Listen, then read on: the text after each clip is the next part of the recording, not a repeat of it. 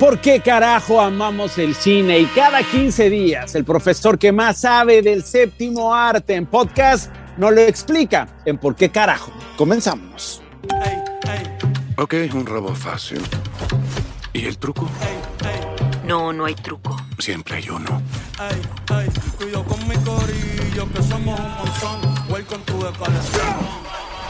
¿Me apuñalaste? Alguien más está haciendo un trabajo en el tren.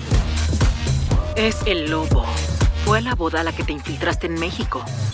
Bienvenidos a Mopani. Muchas gracias por invitarnos. Es mi oportunidad para reconciliarme con mis hijas.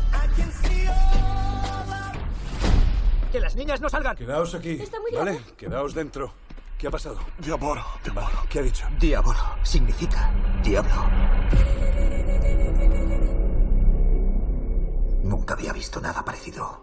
¿Por qué carajo? El podcast de Nacho Lozano en la lista. Daniel González está con nosotros. Mi Dani, qué gusto saludarte. Igualmente, querido Nacho, ¿cómo estás? Bien contento porque vamos a hablar de dos películas bien interesantes y yo creo que nos llevan a discutir algo que tú que conoces perfectamente bien la historia del cine, no sé si se había, se había presentado antes, en el sentido de eh, dos, dos detalles que podrían parecer periféricos sobre Tren Bala, esta, esta película nipona estadounidense del 2022, Bullet Train, que, que, tiene por un lado a un cantante como Bad Bunny, que es todo un fenómeno en esto del reggaetón, en esto de las redes sociales, como sí. parte del elenco que encabeza Brad Pitt. Y entonces llama la atención que alguien como Brad Pitt, pues eh, en muchos sentidos en redes sociales, esté opacado o eclipsado, vamos a ponerlo así, por Bad Bunny, del que todo el mundo habla de esta película, pero además tiene una cosa que a mí me tiene fascinado. El director de esta película tiene un vínculo muy especial en el pasado con Brad Pitt. Comienzo preguntándote por lo de Bad Bunny. ¿Qué te parece Tren Bala? ¿Qué te parece Bullet Train? ¿Y qué te parece la aparición de Brad Pitt y Bad Bunny en la pantalla grande? Pues mira, Nacho, yo creo que es muy común cantantes tan, tan célebres y tan mediáticos como Bad Bunny que se vean tentados por el mundo del cine, ¿no? El cine tiene un glamour, tiene un encanto. Hay muchos, muchos ejemplos en la historia del cine, pero pienso en Lady Gaga, por ejemplo. Lady Gaga, que, Elvis Presley, ¿no? Sí, claro. Eh, varios. No, no, Bueno, eh, Frank Sinatra. Frank Sinatra. Eh, sí, eh, pero bueno, pienso en Lady Gaga porque ella ha tenido una exitosa eh, carrera en el cine. Bueno, fue, ha sido nominada al Oscar y ha tenido una gran recepción crítica. Eh, la, la, las dos películas fundamentalmente que ha hecho. Mira, aquí Bad Bunny, eh, no, no me parece que sea tan afortunada su aparición. Digamos, es, es él, es Bad Bunny, y yo creo que el director aprovecha mucho la figura que él se ha convertido a través de los medios. Es que le habla al público al que no le habla Brad Pitt. Es decir, claro, Brad Pitt es una a, a, superestrella. Sí, pero Bad sí. Bunny es una superestrella musical. Es en una América Latina. en las redes sociales. En América Latina, exactamente. Sí, conectando con ese público y con esas edades, con esos segmentos de, de las audiencias del cine, ¿no? Sí, y, y, además sabes que, aunque yo creo que es un actor muy limitado, pero él es un hombre sumamente carismático. Entonces cuando aparece en, en escena, pues bueno, yo, yo cuando fui a ver la película, pues escuché así el gesto de asombro, como si, como si fuera uno de sus conciertos, como si fuera uno. Y él es simpático, digamos, él es un hombre carismático. Y creo que incluso su limitado registro actoral está muy bien aprovechado porque las escenas donde aparece te ríes, porque además es una película de acción cómica, que las hay por, por cientos en el cine de Hollywood, pero creo yo que ese es el elemento que puede hacer a la película, digamos, no claro, y no tomársela en serio. Es decir, uh -huh. si yo la, si la viéramos con un ojo muy crítico, pues tiene una cantidad de absurdos Nacho, imposibles de comprender. Por ejemplo, el tren bala que va de, de Tokio a Kioto, eh, bueno, es un tren que alcanza altas velocidades y aquí da unas curvas que en la realidad el tren no podría mantenerse estable con esas curvas que da a una velocidad estrepitosa, pero bien sabemos que el cine no es la realidad, que el cine nos ofrece la posibilidad justamente de escaparnos de la realidad, ¿no? Oye, pero esta, es- es- este asunto del tren, ahora que lo dices, creo que, que, eh, eh, eh, que- que es una referencia, pues una metáfora del personaje que interpreta Brad Pitt. Sí, por supuesto, es una película hiperkinética.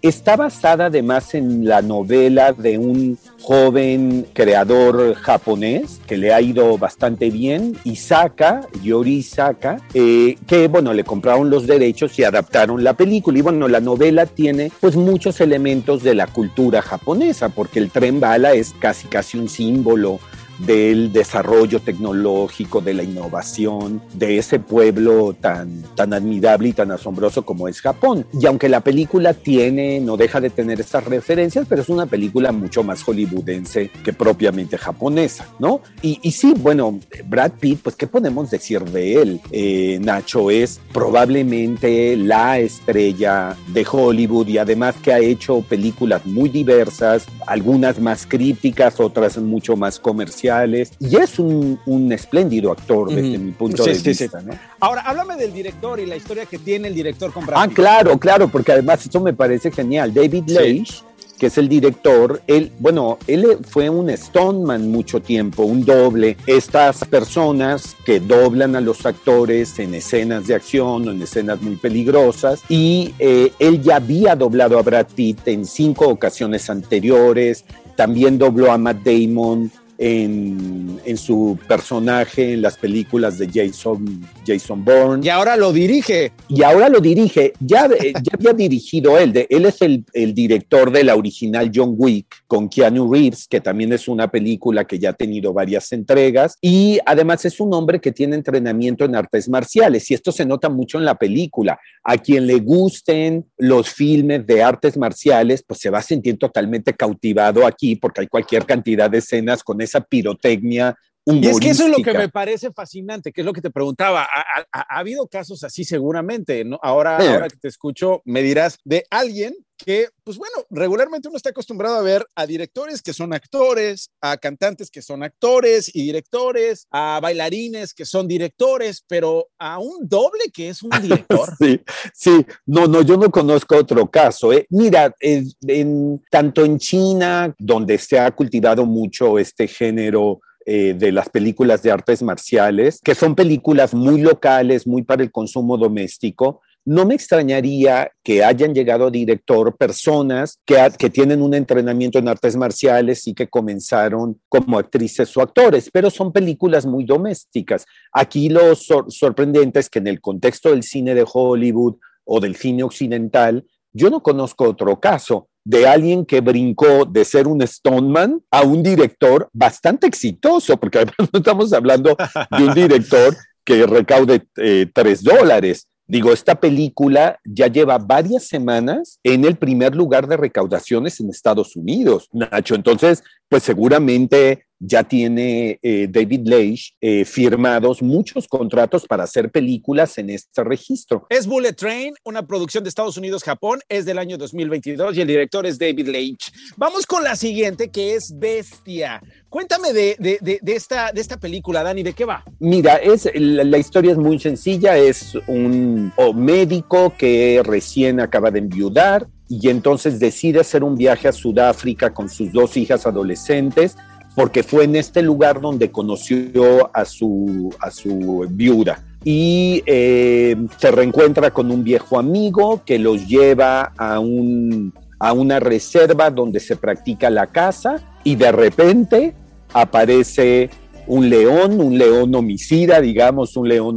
eh, asesino que ya ha cometido pues varios, eh, que ya ha matado a varias personas y pues, digo, no quiero revelar mucho más, pero en realidad digamos que es un león vengador ante la, pues, la, la codicia de los cazadores que se dedican justamente a, a matar animales por diversión, por entretenimiento, ¿no? Entonces, pues la película es la manera en cómo este padre busca sobrevivir protegiendo en primerísimo lugar a sus hijas, pero también a él mismo frente al pues al, al ataque violento del león, ¿no? Mm.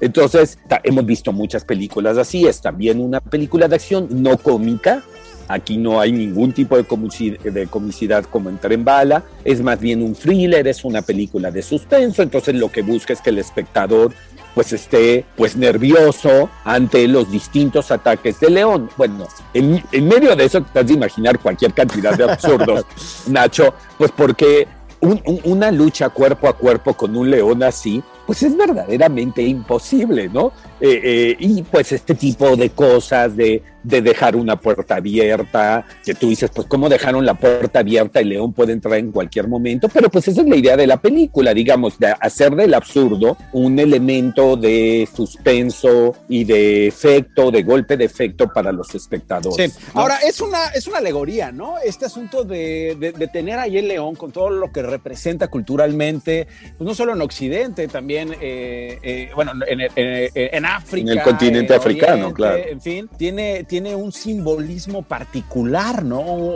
Características físicas que dan personalidad a culturas, que dan personalidad a líderes tribales y, y- y enfrentarse, ¿no? Cuerpo a cuerpo con el león, eh, Y- y- eh, sí. pues me importaba algo, ¿no? Y sobre todo porque es el rey de la sabana, ¿no? Es decir, Es el rey de la sabana. es el rey decir, de la- aquí, aquí mi chicharrón es truena, Aquí, por aquí- decirlo. Aquí mis melenas son las que truenan. Eh, Oye, sí, ahora, sí. háblame del protagonista, porque de verdad, no pierdan de vista a este señor que seguramente lo han visto en Más Allá de la Montaña, estuvo en Escuadrón de Suicida, Sí. lo hizo muy bien en Rápidos y Furiosos. Eh, ahora en Beast, por supuesto, creo que hace un papel sensacional, Dani. Yo lo disfruté muchísimo, sobre todo porque no dejó de darme vuelta la idea de que él podría ser el siguiente agente 007. Sí, que se ha barajeado mucho su nombre, Idris Elba, un espléndido actor, además tiene un registro actoral muy, eh, muy, muy, muy grande, eh, tiene una enorme eh, personalidad, es un hombre muy apuesto, y claro, en esta agenda incluyente que tiene el cine anglosajón, se ha hablado, y además es, es británico, se ha hablado mucho que puede ser el reemplazo de Daniel Craig en El Agente 007 y además ha hecho películas que demuestran mucho sus capacidades físicas para poder interpretar a alguien como el Agente 007, pero es solamente un rumor, también se habla mucho que podría ser una mujer, la próxima Agente 007, aunque desde mi punto de vista yo creo que no les va a dar para tanto y la única inclusión que van a tomar en cuenta no va a ser de género, sino de, de raza. Y entonces, pues va a ser interesante ver una nueva saga de James Bond con este actor. Y aquí en Bestia, que pues en realidad es una película más de las muchas que hemos visto, yo creo que uno de sus grandes aciertos es justamente la actuación de Idris Elba, que pues es, es una gran, gran presencia en pantalla. ¿Del director? Mira, el director es un director islandés, eh, Baltasar Kormakur, que comenzó haciendo películas mucho más personales en su país, pero después pues ya incursionó en la industria de Hollywood y pues ha hecho eh, películas menores, pero películas de encargo. Y esta tal vez sea su primer película más ambiciosa, con un gran presupuesto, con estrellas, bueno, los efectos especiales, que también sería un acierto de la película. El león es un animatronic, no es, ¿qué es un animatronic? Es cuando tú diseñas computacionalmente un animal y luego lo insertas a través de las tecnologías ¿No digitales. te dejó sorprendido el Sí. uso de esta tecnología, Daniel? Es Sí, impresionante. que mira, que ya, ya desde Jurassic Park, digamos, hay una vieja historia de los animatronic, pero yo creo que en esta película se nota el avance prodigioso que hay. Es decir, tú lo ves en pantalla y difícilmente pensarías que es una creación digital. Es de un realismo muy sorprendente. Y bueno, y esto permite manipular mucho los movimientos, los ataques. Ningún león amaestrado podría hacer lo que hace este, este león en la película. Bueno, pues ahí está la recomendación. Las dos, porque es viernes de dos por uno en por qué carajo amamos el cine. Él es Daniel González. ¿Qué les digo? Ya lo escucharon. Inteligente, culto. Te amamos, Dani. Gracias. Ay, muchas gracias, Nacho. Te mando un abrazo. Feliz fin de semana. Igualmente para ti, compartan este podcast Si les gustó, con la gente que quieren, con la gente que ama el cine. Y si no les gustó, pues también compártanlo con las personas que deben ir más al cine. Adiós. Esto fue ¿Por qué carajo? El podcast de Nacho Lozano en la lista. Escúchalo por Spotify y plataformas digitales. Hey, folks, I'm Mark Marin from the WTF Podcast, and this episode is brought to you by Kleenex Ultra Soft Tissues, your ally to help tackle your allergy symptoms this season. I love the change of seasons, but nobody loves pollen and all those other things floating in the air that make you sneeze during this nice weather. Kleenex Ultra Soft Tissues are hypoallergenic and allergist approved, so fight back against watery eyes and runny noses without worrying about irritating your skin. For this allergy season, grab Kleenex and face allergies head on.